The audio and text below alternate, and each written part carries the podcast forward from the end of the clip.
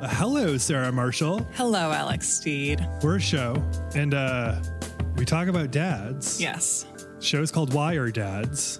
Why are dads? And uh, we're so glad that you're here to talk about one of our favorite dads. Yes. That is just kind of a person who happens to be in this movie and not the centerpiece of it, as we realized we were talking about. I knew that going in, but like, who cares? Who is our dad here today? Who? What, who's the dad? What is the movie? Well, I'm going to tell you the dad, and if you can't gain the movie from that, then you, you have to stop and go watch the movie right now. We're talking about Mel. Anywhere in LA takes 20 minutes. Horowitz. We sure are. And the film is Clueless, Amy Heckerling's masterpiece. Oh my god. The masterpiece of 90s cinema, arguably. This movie that I, as as we explain uh, in the show, that I think that I've seen more than any other movie. Do you realize that Clueless and Heat are set in LA in the same year? That's wonderful. They're happening at the same time. we talked with uh, Christopher Thomas today. Uh, I was so psyched to have Christopher on board because we talked about a movie that is very important to a lot of uh, millennials and Gen Xers. With a, uh, I don't know if Christopher t- technically is a Zoomer, but certainly much closer to Zoom territory than I am. he might be a mill zoomer, zooming around Milltown. Where did Clueless live in your world previous to this conversation? There's a, a group of movies that I just know I can turn on and have a nice time. A lot of them are movies that came to me when I was a kid or a teenager, but really like in childhood or entering teenagerhood that suggested that adolescence would be like this cool, fun place where I could have autonomy. So, like, Clueless, Legally Blonde is about being a baby lawyer, I guess, and having autonomy there. 10 Things I Hate About You, which we just did an episode on. But Clueless is just, you know, it's just always been like a security blanket for me. It's always been like a safe place. Mm, it's in the upper echelon of the teen movie. It's the champagne of teen movies. It's just bubbly and effervescent and it is beautifully constructed to just sort of like smoothly happen to you. It kind of nods toward this world being unrealistic, but it's like, but who cares, right? And you're like, yeah, honestly, who does? Yeah, there's like a magical realism to Clueless. Yes. Although it's never explicitly magical, but it is certainly implicitly magical the whole time. Well, it opens with Cher in this narration being like, I know what you're going to say. Is this like an Noxzema commercial or what? You know, and she's like, but actually, I have like a super normal life for a teenage girl. But she is nodding toward this being like in a Noxzema commercial type of reality, which is very accurate if you've seen those Rebecca Gayheart ads. Yes, absolutely. No, and it feels a little bit too like the degree of self-referentialism that happens at the end of Gerwig's Little Women. Yes. At the end of Gerwig's Little Women, there's like a little frame looking in the frame uh, situation with how things play out at the end with regard to publishing the book, et cetera. And it's kind of happening here where I feel like I don't know the history of the making of Clueless for a movie I've seen so many times, mm-hmm. but I imagine that Heckerling had an opportunity to make a movie. There were specific expectations on how the movie looked and presented. Yeah. And right up front, she referred to the fact that the movie maybe was looking and presenting in a way that wouldn't she wouldn't have inherently done, but she was going to make it great anyway. when they cast the original Friday the 13th, Sean Cunningham, the director, is quoted as saying that they were looking for like kids you would see in a Pepsi ad. Just like good look, which is why Kevin Bacon was cast in that movie. It's like his first movie. Someday scholars will tell future generations who we were by talking about our ads. And there is this specific aesthetic of like the 80s, 90s, like 70s, 80s, 90s ads aimed at a youth market. So, like Pepsi, Mountain Dew, Noxzema, depictions of teens being so happy and consuming so much. this movie take, truly takes place in Noxzema reality. But Jane Austen's Emma takes place in a world where everyone is really witty all the goddamn time, and people bought that. So, Before we embark onto Clueless, what's a thing that you noticed this time that maybe you hadn't picked up before? So we talk about this in the episode, and Christopher and I both say that we had never noticed that there's a moment when Josh is like, I should go to that party where Cher is going with an apparent date. Mm. And Mel's like, okay. And then you can see him kind of momentarily surveying the situation in this like, I see what's happening and I accept it and I wish it well. Like, go forth, former stepson, and romance my daughter, Yeah. of whom I have just shown I am protective. I've just chewed out someone trying to appropriate the legacy of my clearly old friend, Sammy Davis. But I'm not a hard ass through and through. Yeah, and we just never noticed that moment before. Have you ever noticed that moment? No, I, no, no, no, no. no. I don't notice important things most of the time. I'm along for the emotional ride. Right. It's like a it's a plot thing. It's like we're sewing this up for the people who give a shit, but like it's just so interesting that something can be in a film you see repeatedly and you literally don't even notice it for 20 years or something. Yeah, absolutely. And it's such it, it's it's beautiful too. It's so sweet. His little smile, his register is mm-hmm. so sweet and out outlying from how we see him in the rest of the movie. And it balances him out in a fascinating way without ever mm-hmm. incorporating it into the plot. Without going, and also he gives money to charity. This is our positive shouty dad figure. Yes, it is. this is who we point to when we show how to be like a, a lovely shouty guy. It is absolutely maybe maybe if you, you don't shout as much if you are a shouter, but uh, if you're gonna aspire to be a shouty guy, this is the one. If you have to shout, then shout generally. You know, shout because it's the volume at which you talk, not because you feel the people around you are earning it, because that's not fair. This is good advice. Let's go spend some time with Amy Heckerling and the gang. Let's do it. Earth to Cher! Come in, Cher! Isn't my house classic? The columns date all the way back to 1972. You can't park. You can't switch lanes. You can't make right hand turns. You've damaged private property and you almost killed someone. Daddy's a litigator. Those are the scariest kinds of lawyers. And Daddy's so good, he gets $500 an hour to fight with people. But he fights with me for free because I'm his daughter. Gosh. You divorce wives, not children. I could really use some sort of an herbal refreshment. Oh, well, we do lunch in 10 minutes. We don't have any tea, but we have Coke and stuff. No shit, you guys got Coke here? Oh, yeah. Yeah, this is America. And so, if the government could just get to the kitchen, rearrange some things, we could certainly party with the Haitians. And in conclusion, may I please remind you that it does not say RSVP on the Statue of Liberty.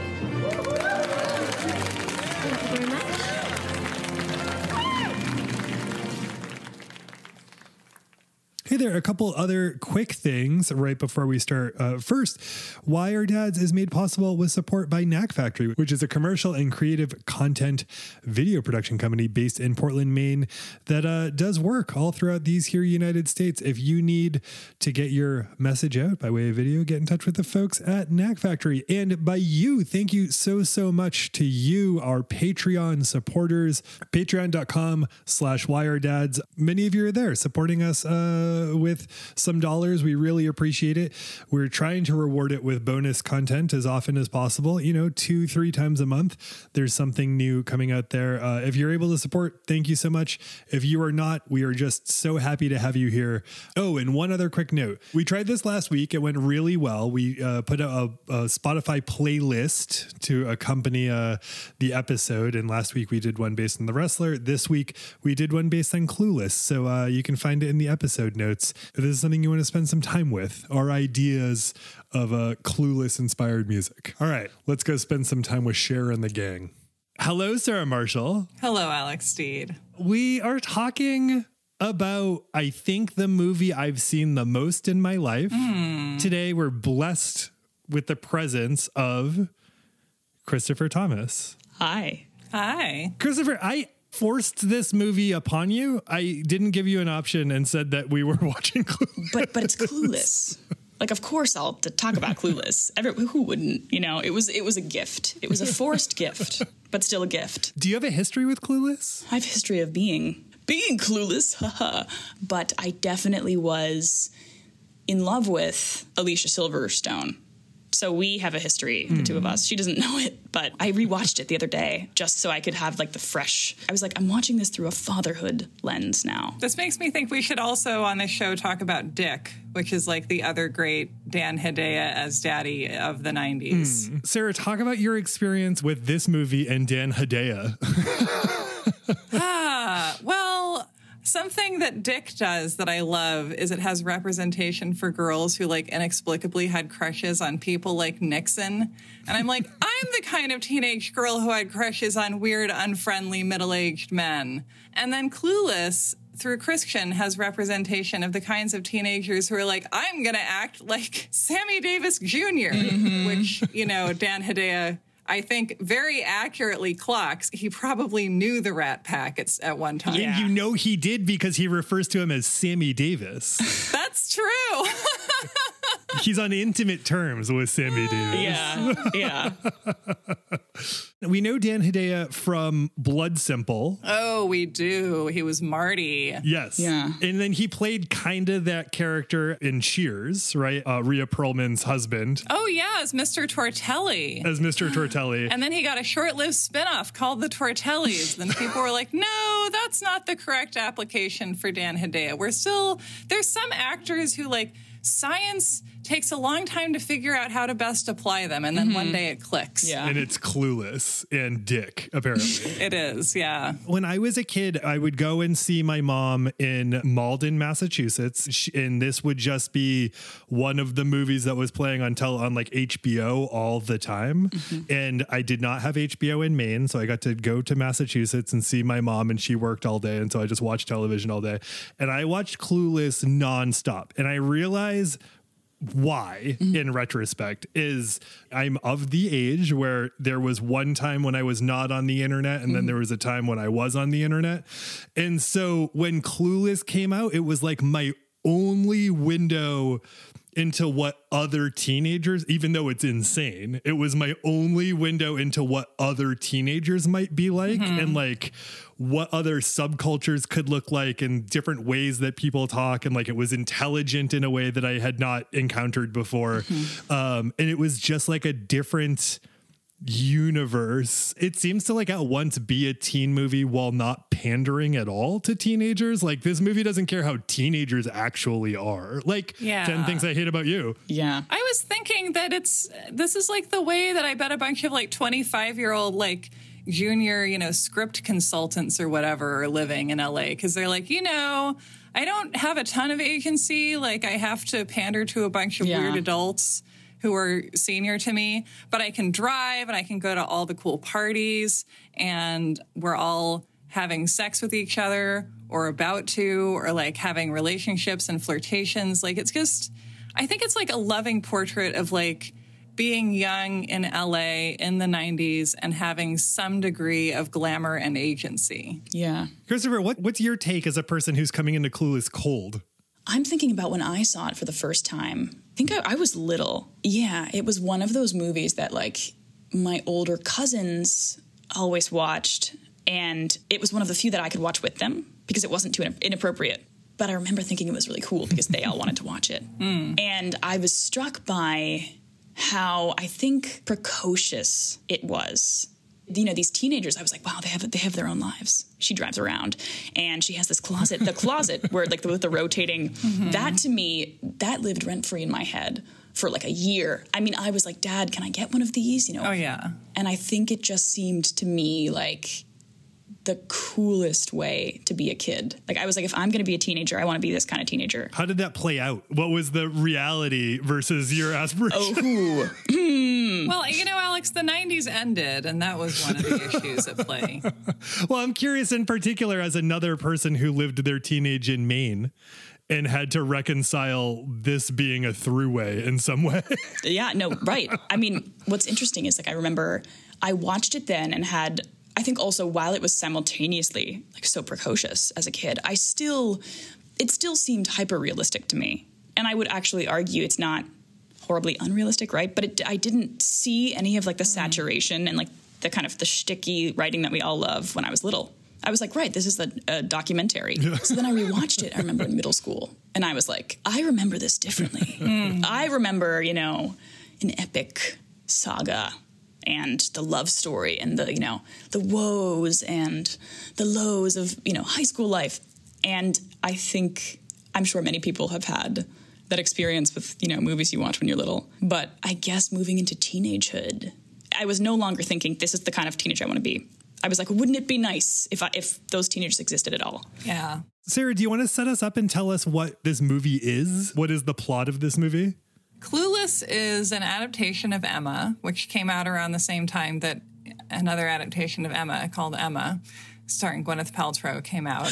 Right. And both of them did very well. I mean, it's interesting that we just talked about 10 Things I Hate About You as a teen movie, which is also an adaptation of classic Right. literature. Like, I feel like this is like an underexploited area of intellectual property. So just, I don't know. Yeah, Think yeah. about that. But so, in that vein, Clueless is a story about a girl named Cher Horowitz who's beautiful and popular and rich and pretty happy. And in the way of Emma before her, you know, nothing in her life has ever really vexed her. I think is the opening of that book. It's about her starting off as someone who likes to matchmake and meddle in other people's lives and kind of try and take care of people by micromanaging them a little bit and problem solving, having her schemes come back to kind of bite her in the ass, and realizing that despite deeming other people clueless, it is she who is clueless. Gasp. It seems bold from the get go, in retrospect, to have a movie about someone who already has it all. That's a good point. Mm. But then it can start off as like, look at this lovely wish fulfillment life. And then it can be like, here's the story of, you know, emotionally maturing a little bit. Mm-hmm. I love that. I just haven't seen something like that since the Great Recession. Yes. Yeah. Since then, they're like, let's not start from 100% because that is not a thing that's going to bring people in the door. Yeah, everyone's got a ponytail and is a waitress Yeah. now. I do like this idea that it's like an internal progression, right? It's not like an accumulative progression. It's like a mm-hmm. person who's like, oh, maybe Travis Birkenstock is a worthwhile boyfriend for this woman that I'm trying to groom into whatever Brittany Murphy eventually becomes. Uh, yeah, speaking of, by the way, we just talked about The Wrestler. And we've done more emotionally gutting than not emotionally gutting movies in the past couple months.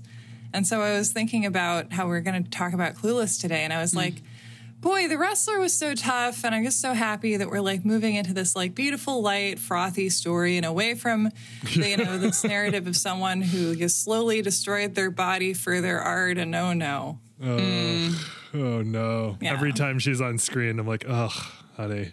I know. Yeah. You're like, oh, she's so good. She's so good in this. She's so good. Even when she when she she joyfully d- delivers the question, "Oh shit, you guys get coke here?" like she doesn't know she's in a Los Angeles high She's school. She's like a little Bambi, you know, like she, there's something about her that's like this animated fawn. Yeah. It's also interesting what you said about post recession, you know, comedy even.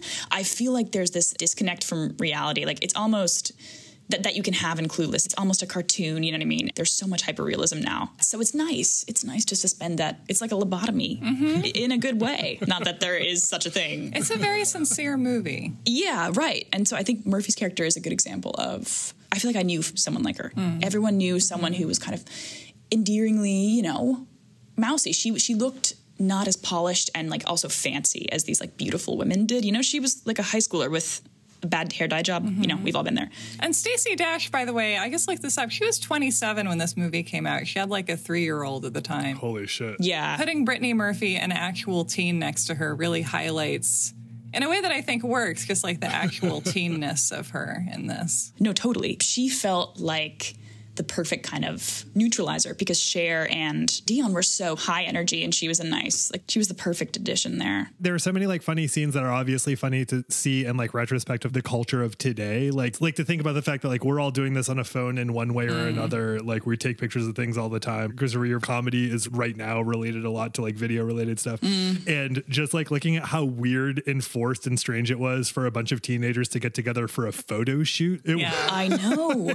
I, I was struck by watching them get to that party in the valley. It was like, oh my God, this is a nightmare. Word of mouth, here's the address. You like you called ahead, got the address from someone on a landline, and then Donald Faison, he's like he's directing her with With a map. Right, the map in the in the dark. This is insane. I mean, I as a teenager could never have like that's a different experience. And they're paging each other, which is like very high technology at the time. And then, and now it's like hilarious.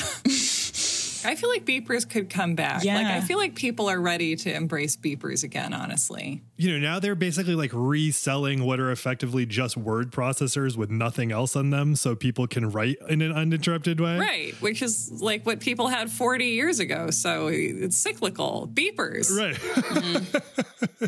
Sarah, okay, let's talk about dads a little bit. This movie gets recommended often by people who I think like the dad performance stands out to them in a big way. In Yes. particular, like a dad that is intense in a lot of ways, but also has a soft spot for a man who was his stepson once for a brief period of time. Yes.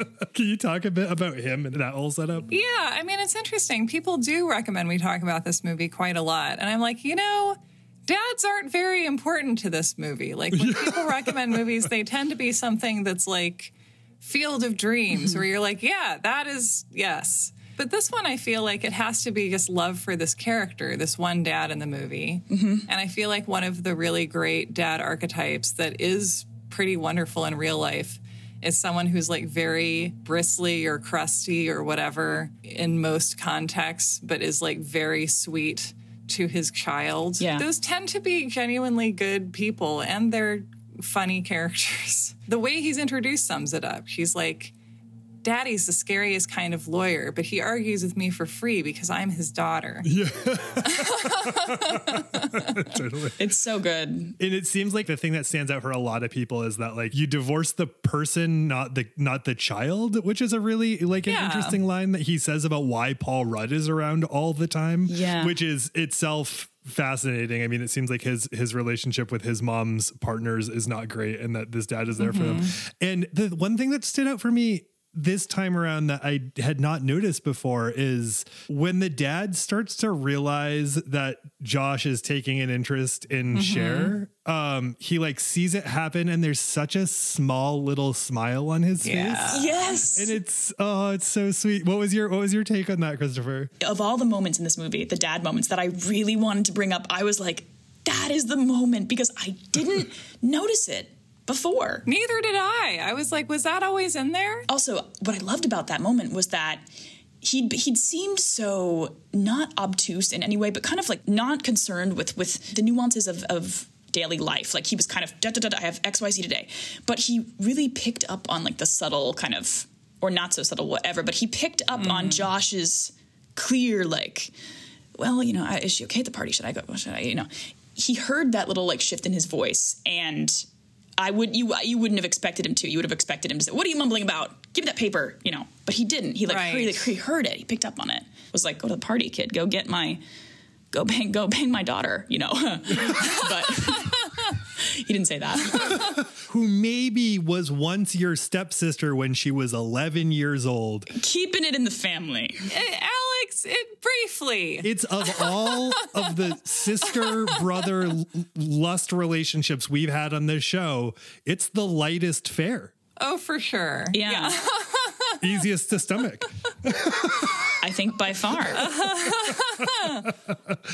It's no Tenenbaum situation, I'll say. It's not. Christopher, what you're saying is making me realize that I feel like people maybe feel affection for this movie partly because it's like a world with like a benevolent and not overly involved dad and who's not like making a good show of being a good dad, but when he has to show up, he does. And then he goes back to work because he's very busy. Mm-hmm. He doesn't have that much to do and he does it. And then he also is like, my daughter's very smart. She's running her life and she'll come to me if she needs help, you know, and I know how to delegate. Mm-hmm. obviously he and and Josh's mom are no longer together, but mm. Josh received at one point a phone call. His mom called the house when he and Cher were like hanging out one day. And I remember watching that and being like, "Oh, he really mm-hmm. doesn't want to talk to his mom."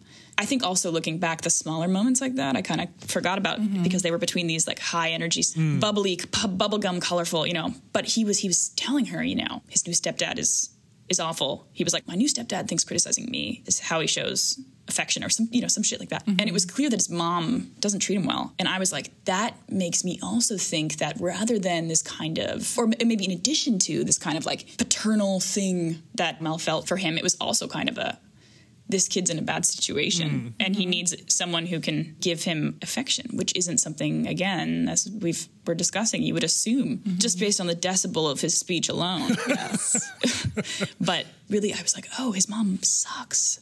That's why he's here so much. His mom sucks. She's mean. Yeah, and it's such a lovely spin that like it's there in the it's there in the text. It's right there. That like Cher reads Josh is just hanging out, you know, kind of to annoy her, but really, yeah, he's trying to avoid his horrible stepdad. you know, Josh at some point says to Cher that she's probably trying to compensate for her lack of a mother by mothering Brittany Murphy's character. And like, I wonder how mm-hmm. much of that is the case for Mel, hmm. or maybe just through the death of Cher's mom, right? And not having a, a parent around that, like, he seems extra sensitive to the idea that like kids need par- kids need a loving parent in a way that maybe makes him step in in the absence of Josh's dad at home. Mm-hmm. That's also funny because I feel like Josh does that to Cher a little bit. Mm-hmm. He gets a little, well, sweetheart, don't be home. You know, be home by, t-. you know, he gets a little paternal himself. Mm-hmm. Yes. Unpacking the dynamic of what we think their relationship turns out to be will be fun. Yeah. I think they're still together to this day. and neither of them have aged very much at all. Paul Rudd hasn't. There you go. He looks exactly the same. I saw Silverstone show up in The Death of a Sacred Deer. She's in it for like a beautiful scene. Mm-hmm. And when it registered with me who she was, I was like, oh my God, she looks amazing. Does she look like she's going home to Ant Man? Yeah, she does look like she's going home to Ant Man. I thought you were going to say you saw her at the market. That's what I thought too. That's the kind of thing that happens in Maine. You're like, oh yeah, she has a house, you know, down the road. Down the street. Wouldn't be surprised. Oh my God. Yeah. Speaking of the things that you just don't notice because you, exactly, you said it so well, Christopher, you internalize these bigger, louder teen mm. scenes. Mm-hmm. I knew there was some Emma inspired shenanigans with regard to Cher setting up Wallace Shawn with, uh, you know, her one teacher with the other. Mm-hmm. But this is the first time I really, really paid attention to that and paid attention to that setup, which I love. And I also love, you know, I think Gossip Girl is like a spiritual successor to Clueless in a lot of mm. ways. Yeah. And Wallace Shawn is in both of them. Yeah. Oh wow! Wait, what is he doing Gossip Girl? He plays Blair's dad. Oh Oh, wait, he's Blair's dad. He's one of those that guy character actors. You're like, that guy. Yes. Inconceivable that he's Blair's dad, well, and yet it makes total sense. whoever set up the trend of putting Wallace Shawn in movies like this. I love them for it. I was trying to figure out how old he was, and I was like, well, my dinner with Andre came out. You know, that movie was scratched onto cave walls, and yeah,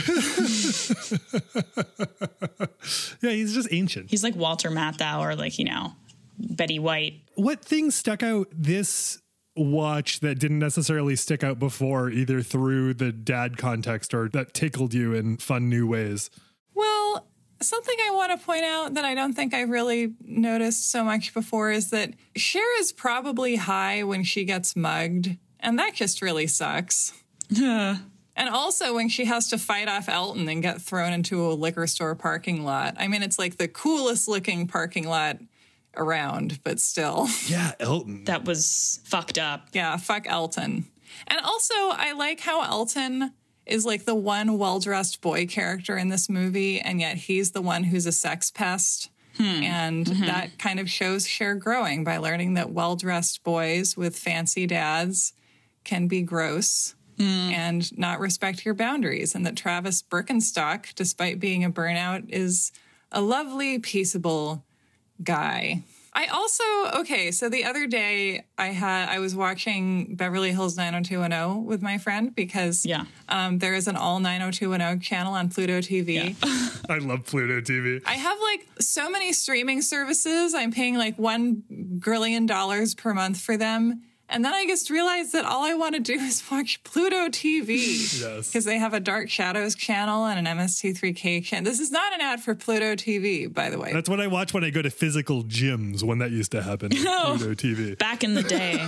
but I was trying to describe like who are the different characters on 90210 and I was like that's Brenda and she moved here from Minnesota and there's Donna and she's played by Tori Spelling and then I was like Donna it- it was dear to me when I was a teenager because she is an older version and you don't get a lot of thrown in there like for their own reasons older version characters which sure is absolutely not she's 16 in this movie But I love that there's a part where she's like, Yes, I'm a virgin. You know how picky I am about my shoes, and they just go on my feet. Mm-hmm. and as someone who also like a late starter for many reasons, but one was that I just was like, I, I'm not feeling it. I haven't felt like I want to move on any of this yet. And I was just like, well, I'm not going to do anything I don't feel like doing. So, hmm. all right. Just going to keep wearing the same shoes.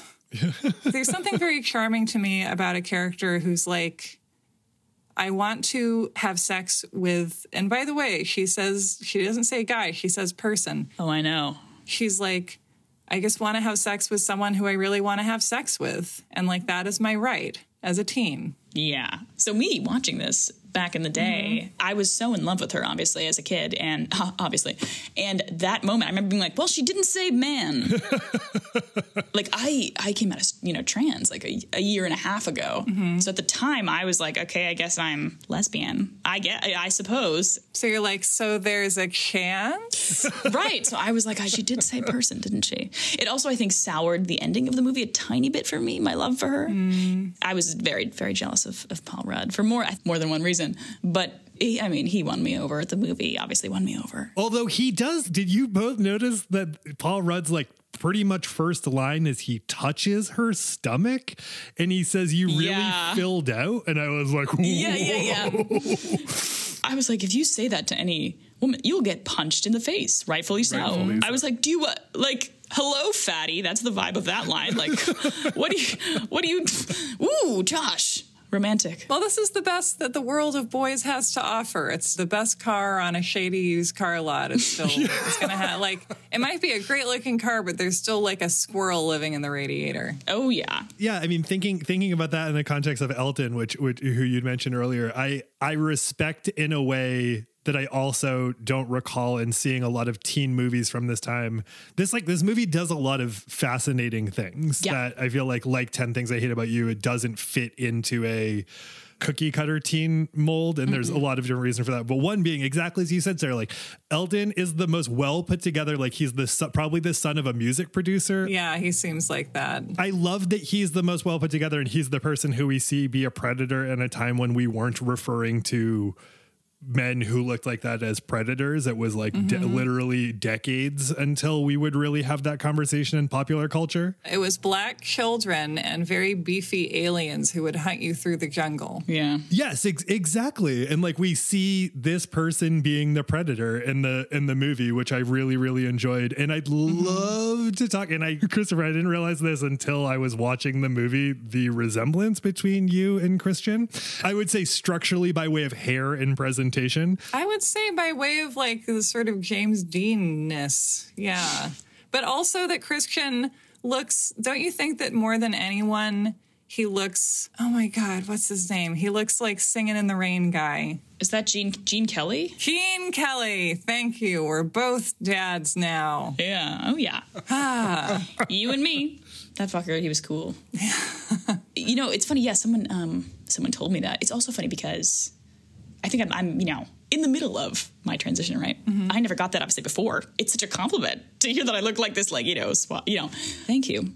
Thank you. I'll say that. The character of Christian, while I also loved that Elton was the villain, I also mm-hmm. loved that like you know Christian was when I remember when Murray was driving with the girls and he's telling them like that guy is gay. What are you talking about? He's a friend of Dorothy, as we used to say. I said that. I mean, my friends and I still say that to each other. That is one of the best lines I have ever.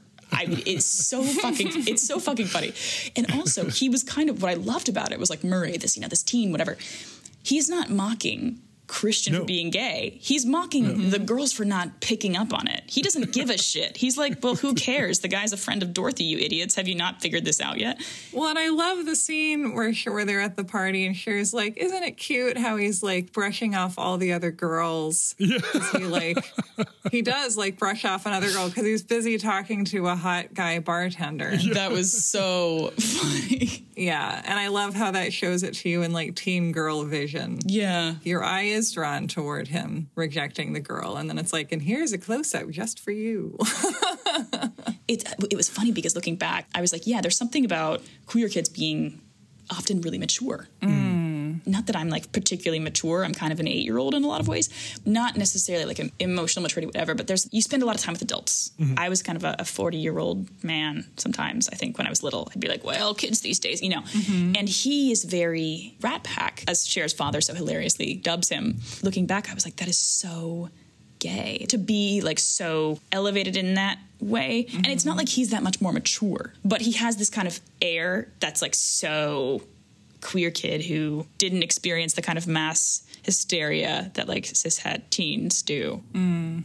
Do you think it's like that he's being like, I'm just going to do my own culture and it's that it's 1949 for me? Yeah. What I remember growing up, I was very much a, a queer kid.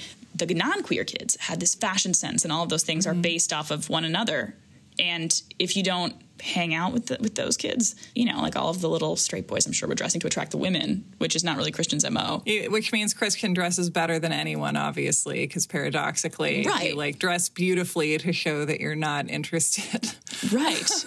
yeah, that's actually yeah, that's interesting. I mean, that speaks to exactly a thing Cher says, right? Where she's like, not to turn on my generation, but like boys dress poorly. I mean, I'm a 37 year old wearing a punk rock T-shirt right now and a Boston Red Sox hat, so I'm one of the people she's talking about. You know what? It is a clean punk rock t-shirt that like fits appropriately. Thank you. So she's saying that, and I think that I that's an irony I don't think I picked up until now that it's hilarious that she was going after someone who did not fit her perfect description of what all of the guys who are like. Mm-hmm. Basically, like guys are schlubs, they dress like schlubs, but the two people who are well dressed, one tried to attack me, and the other mm-hmm. one is not mm-hmm. interested in women.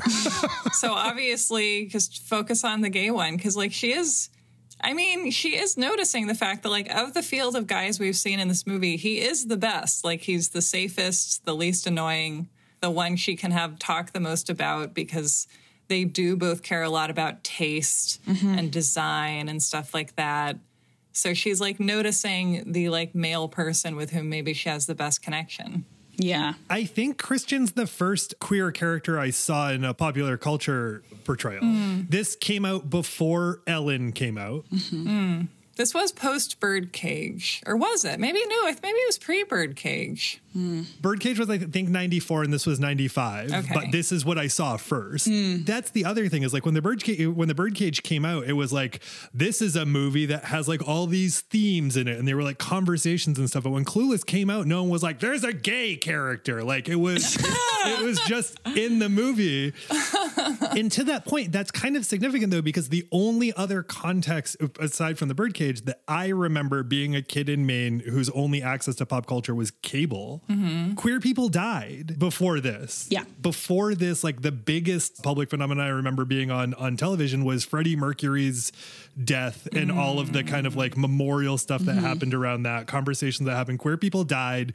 They died mm-hmm. of diseases, etc. And then the- or of just getting murdered and and then mm-hmm. the person who murdered them not going to prison for very long. Yeah. Right. Although I would even argue that wasn't really presenting in popular culture in a big way. We're looking at that in retrospect. Alex, cruising. 1980s own cruising. 1980. but yes, that's that's an anomaly though. Yeah, I agree. and we get Christian who's just there and fucking cooler than everybody else. just a ragingly healthy, beautifully dressed, confident gay teenage boy who also yeah. like confidently maybe not confidently but who's very also very sure and clear about what he wants and is like, no, thank you, like coolest, prettiest girl in the school who is coming on to me who if I were closeted or on the fence about being closeted or felt like amassing social capital and being like sheltered by her popularity, I might, you know, that he's able to be like, no, thank you. Mm-hmm. No, thanks. I have an ulcer. Oh, the, yeah, that was great. Yeah, I have an ulcer. He's the most he really is like one of the most mature, maybe the most mature kid in this movie. Yeah. I will say The Birdcage is one of my all time favorite movies. Mm. You just mentioned it, and I'm like, oh my God, I have to say out loud. What do you feel like you have to express?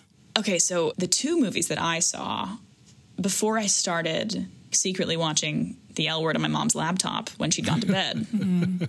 The two movies that I saw that were queer were that and Priscilla, Queen of the Desert. Oh yes. The latter was was how I first learned about trans people. I was like, whoa, she is. Oh, hmm, ooh. But the birdcage, I was like, people are gay. People are really gay. People can be like so fucking gay. Like Hank Azaria in the Birdcage gay. Oh my God. Right. I didn't know any people. I probably knew a handful of, of queer people and, and nothing like this. You know, I'd, I'd heard, I'd heard tell of drag and all of it. You know, I was a little white kid. Like I did, I had, you know, in fucking Maine, what the, actually at the mm. time I was in Vermont, but same, same thing. I knew a couple like lesbian moms who I would see at the farmer's market and who were really sweet, but I, I was obviously was not going to learn of camp from anything around me. And so I think that that's just what the birdcage was to me. Mm. And what Priscilla, those two movies feel very much to me like the start of something for me internally. And then Clueless was mm. nice because on the opposite end, I was like, oh, gay people aren't always like that. Mm. Sometimes they are kind of cool. They're just chilling. And this was also post, not post, but like moving out of the AIDS epidemic. And I thought it was cool that, you know, they were not going to talk about AIDS and mm-hmm. Clueless. They were like, this is a kid. Yeah, you're right. And these are kids who clearly know how to be safe. Yeah. Because I think something that happens in movies, maybe especially in a post clueless world, is like adults make a movie and they're like, all these kids are having this cold, depressing sex. Mm-hmm. Kids are terrible. And it's like, no, adults are terrible. Adults are the ones who have the most depressing sex of anyone. Thank you. I was gonna say that was like on my list for today because I was like, one of the things I love most about this movie is that unlike all of those teen movies where everyone's like fucking and constantly, I'm like, what high school did you go to? And fucking like angrily, too. Right, and like high. I'm like, you know, okay, maybe sometimes. dead eyed and resentful, you know, and it's adults being like, it's a commentary on how the teens are dead eyed and resentful. And it's like, whatever, you clean your house before you criticize someone else's. Yeah, like most of us were watching YouTube on Jenna Marbles, like on our laptops alone. That's also something that you see with like queer characters. Like, look at these slutty, slutty people. You know, These slutty, slutty sluts. I hate them so much, I gotta make a hundred movies about them. yeah, and look at how crazy they are now, slutty and crazy. You know, and I love that the kids were generally just not slutty. And within that, you know, Christian was. I mean, he was like, you know, courtship level, not a slut. Mm-hmm. For gay men, particularly, you don't see that that much. Mm-hmm. Yeah, that is not how portrayal. Usually it's like we're a little worried about how aggressive Tommy's being. Like cruising, Yeah. yes, yeah, cruise. We gotta do cruising at some point. for sure. Can we figure out why this movie's so mean to Amber? they just need a random antagonist. And it's also interesting to me that, like, Amber is a paradox because in the opening little montage, she is with the group and they're all friends. Uh-huh. And then they hate her in the actual movie. And then in the Clueless TV show, they didn't want to make Tai a recurring character for whatever reason. They were like, Amber's back in the game. Yeah. Maybe they talk about why, but Yeah, maybe they go into some origin story. they just decided they needed someone to say mean things to, I guess. I don't know. I don't know if she serves. Up. I guess it's like it's useful to be like, ah, Elton's with Amber, but like, I don't know. Is she the redhead? Yeah, redheads are witches. I'm like, which, which, who the hell are you? Who's Amber? And then I'm like, oh, Amber's the one with actually the Pippi Longstocking situation. She's the person everyone's mean to for no reason. Like, there's like Amber did nothing originally. She seems a little arrogant, maybe. but not like the rest of them aren't. She is constantly kind of narking on Cher for not preparing for her debate presentations, to be fair. I just remember red hair and like they were like, fuck you. Yeah, Amber, red hair, fuck you. You know what? We don't know what Amber did or what they think she did, but it's just it's a complicated world that we're dropped into. We can't understand everything about it. So true. On a typical day, flipping through TikTok, I see 30 to 40 queer people talking about their experience in a day. And they just live inside of your phone. You're like, I Right. am holding a square of light where all the queer people live. totally. And they talk about experience and just, I had Christian. Yeah. If someone was uninterested in watching Clueless and you're trying to sell them on why this is a movie they should check out, what would you what would you tell them? I would say, if you ever want to speak to me again, That's pretty good. No, I wouldn't open with a threat. That I might end with one, but I think I would start by saying it's not as dumb as you would assume it is based on the cover.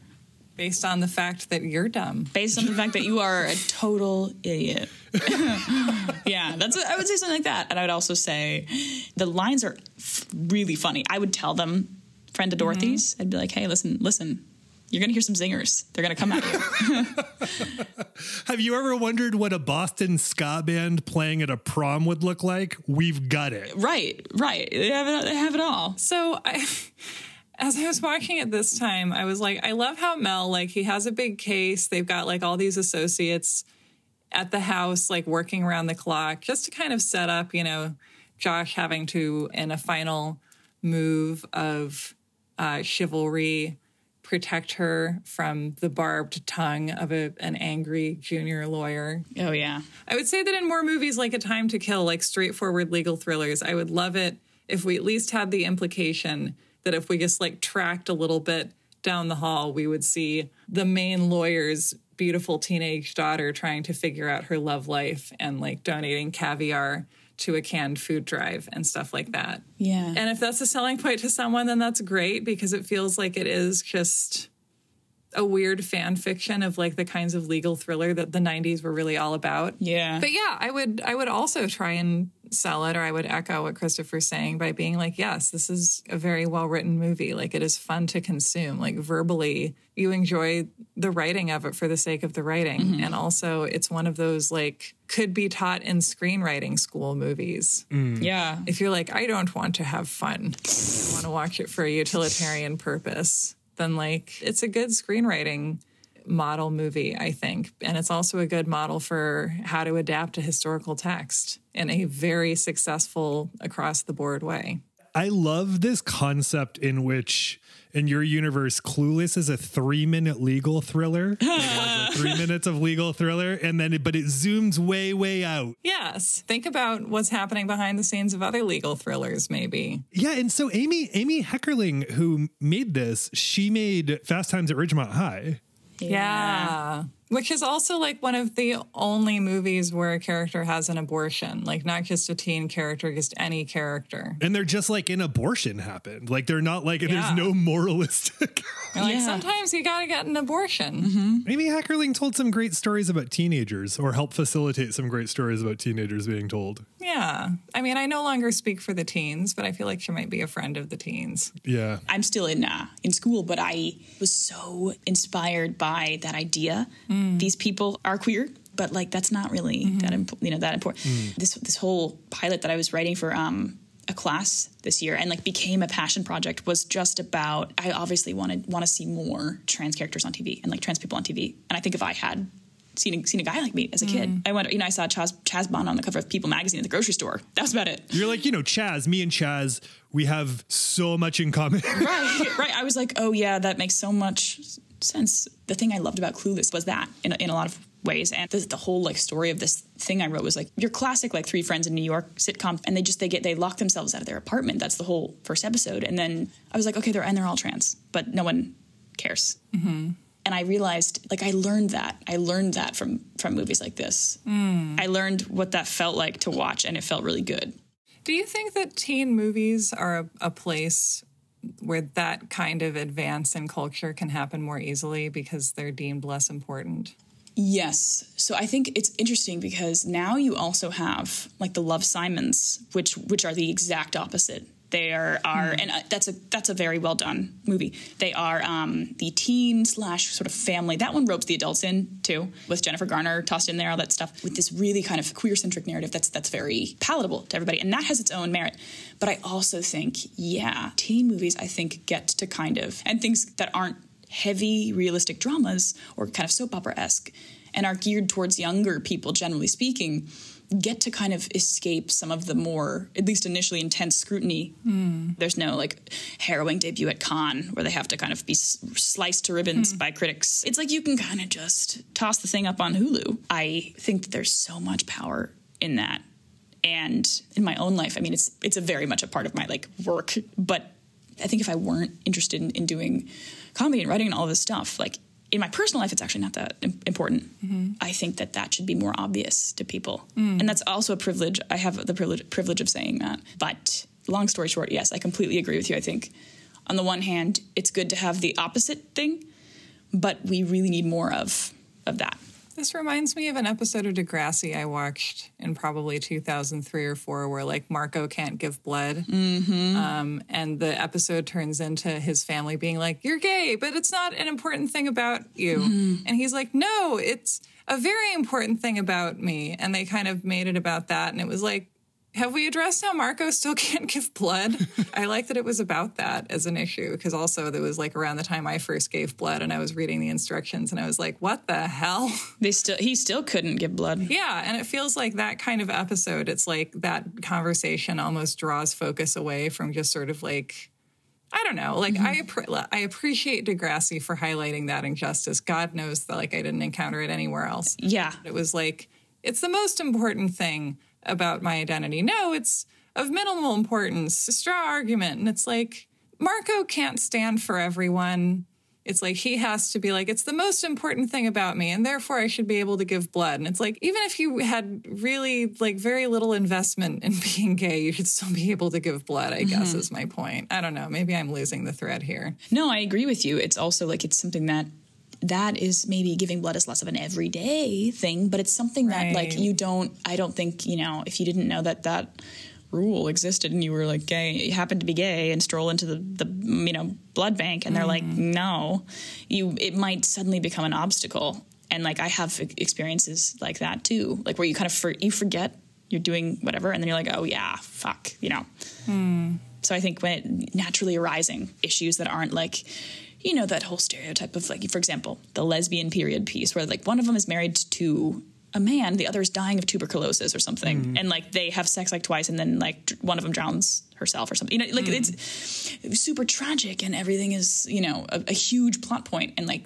that's a good, good example of something where you can still kind of work in the whole gay thing, the whole gay thing, um, but, but not, you know, no one needs to like die or be dying, you know, or have sex with a married person, you know. Mm-hmm. the question is a great question about where to work all this stuff in because I learned, I mean, I learned everything from popular media. Yeah. Like my parents, God love them, did not. I mean, my mom, a little bit before my parents split, certainly were, was a little more proactive about that stuff. But Yeah. like, I learned about stuff from like very special episodes. I learned about stuff from from Doogie Howser.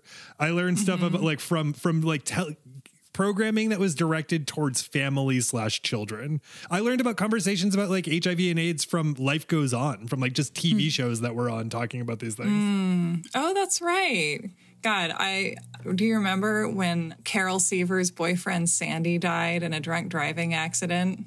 Fucking died in an accident. I just rewatched the scenes from that for some reason. Have you seen that, Christopher? No, no, but I was like emphatically going along, like, oh no. Oh yeah, it's dark as hell. we know that Mel is the dad in Clueless. Mm-hmm. Who would we say is the daddy? This is there's so many options. Oh yeah. Yes, this is a world of pretty competent people all around. What is he? What do you mean by daddy?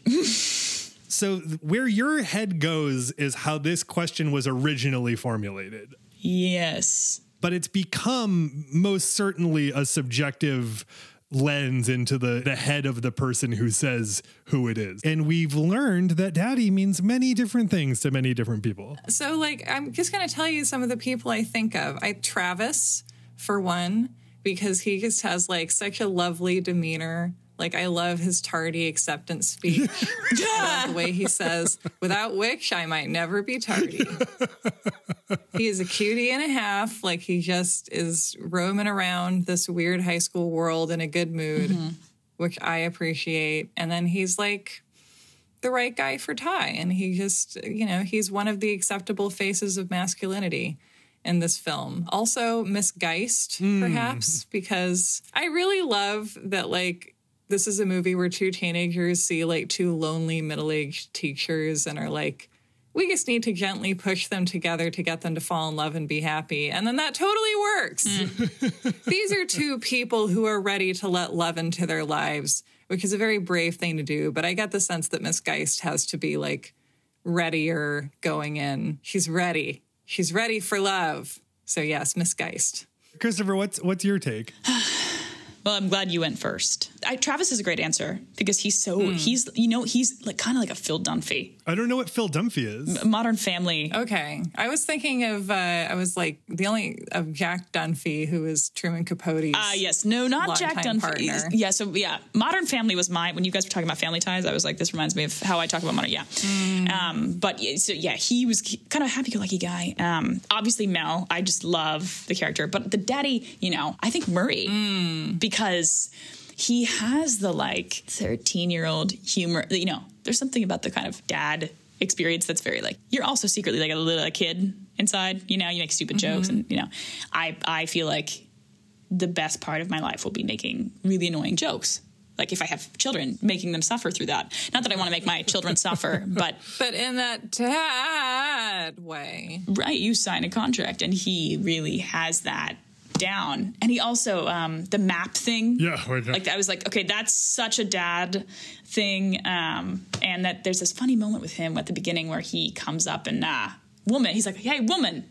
To, to Dion, and then he, they slip in that little. He's like, which I say, you know, which is actually reclamatory, as I say it, not in a misogynistic way, but in a way that implies, you know, uh, a, a cultural kind of, you know.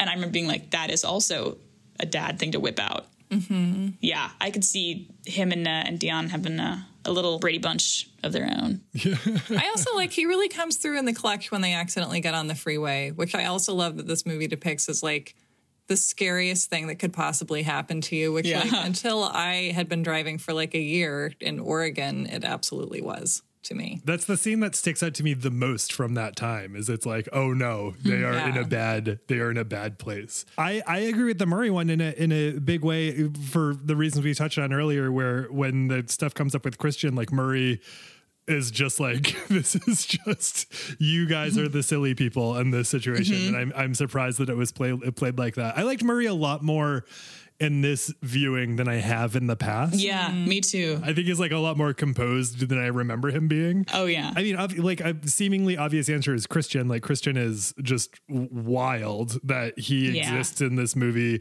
has that car, listens to Billie Holiday, Mm-hmm. drinks cappuccino at a time when that was not a, a re- very regular thing. Yeah. He's a very sophisticated kid. And Cher Yeah. the lesson that Cher learns, which is all of the weird artifice she's put into living her life in order to maintain various levels of status etc are still like important to her for sure but at the end of the day like good-hearted people are good-hearted people and Travis is a cool guy despite how she classified him earlier.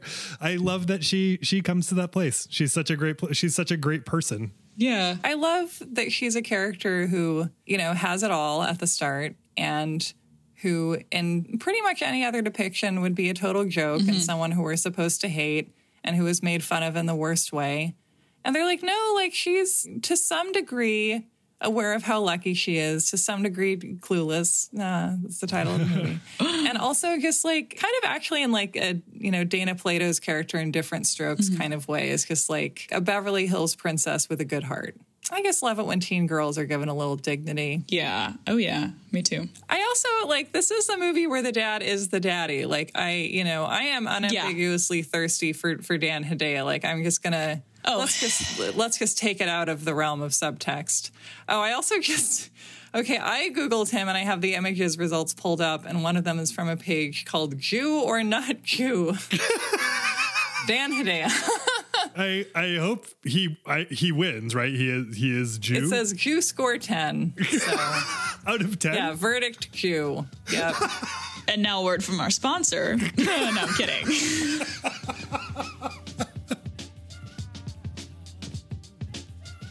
All right, everybody, you did it. Thank you so much for joining us on this episode of Why Are Dads. Thank you to Christopher Thomas for being our wonderful, illustrious guest. Thank you to Carolyn Kendrick, who produces the show, is our music director, is our all around moral supporter and wonderful person. You can find Carolyn's music at carolynkendrick.com. wiredads.com. You can find her on social media. You can find her uh, in the places where people are on the internet. Thank you so much for listening. You can find us on social media at wiredads on Instagram, uh, wiredads. Uh, where else are we? On Twitter, we're there. Uh, I am on TikTok trying to make that happen. I don't know if it's happening, but it's maybe you can find me there. You can find me and Sarah on Twitter as well. And we want to thank Fresh Lash for the beats. Thanks for uh, making all our episodes so beatly. We very much appreciate all that you do, Fresh Lash. All right, you've heard enough. Thank you so much for listening to Why Are Dads. We look forward to talking with you next time.